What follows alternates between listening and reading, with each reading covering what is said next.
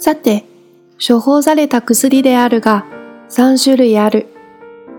一つは粉末を水で溶き、スポイトで飲ませるもの。もう一つも粉末だが、こちらは少量の水で丸め、猫の口にポンと入れるもの。三つ目は錠剤で、砕いてご飯に混ぜる。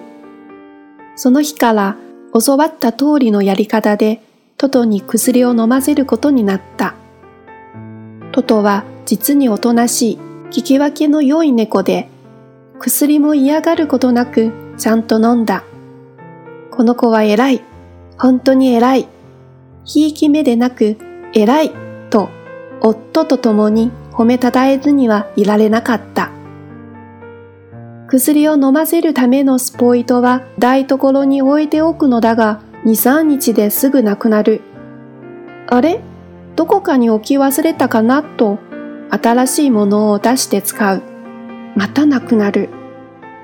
もしかして、トトがおもちゃと勘違いして遊んでいるのかな？と、あたりを探してみるが、見当たらない。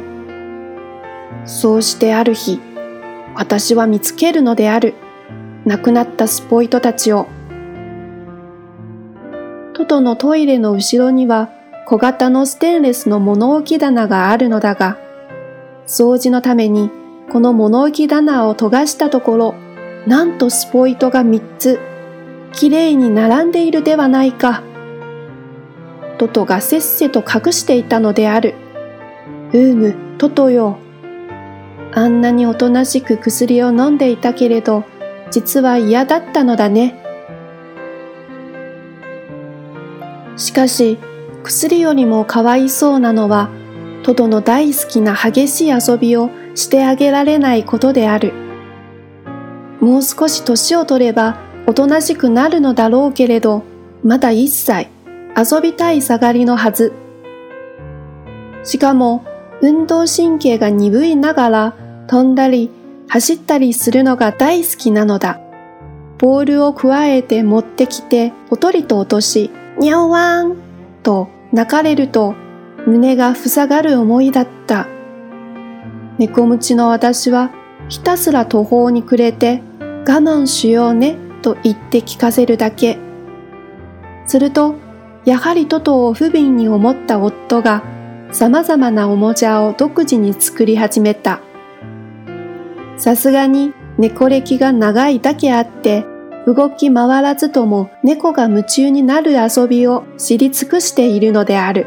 切ったストローを糸で結んだもの、ギターのピックの中央に穴を開け糸を通したもの、ボール紙を丸めて懐中電灯に巻きつけたもの、部屋を暗くし、この懐中電灯の細い先端から出る光を壁に当てて遊ぶ。その辺にあるもので実に多様なおもちゃを作り、小さなスペースで遊んでいる。なるほど。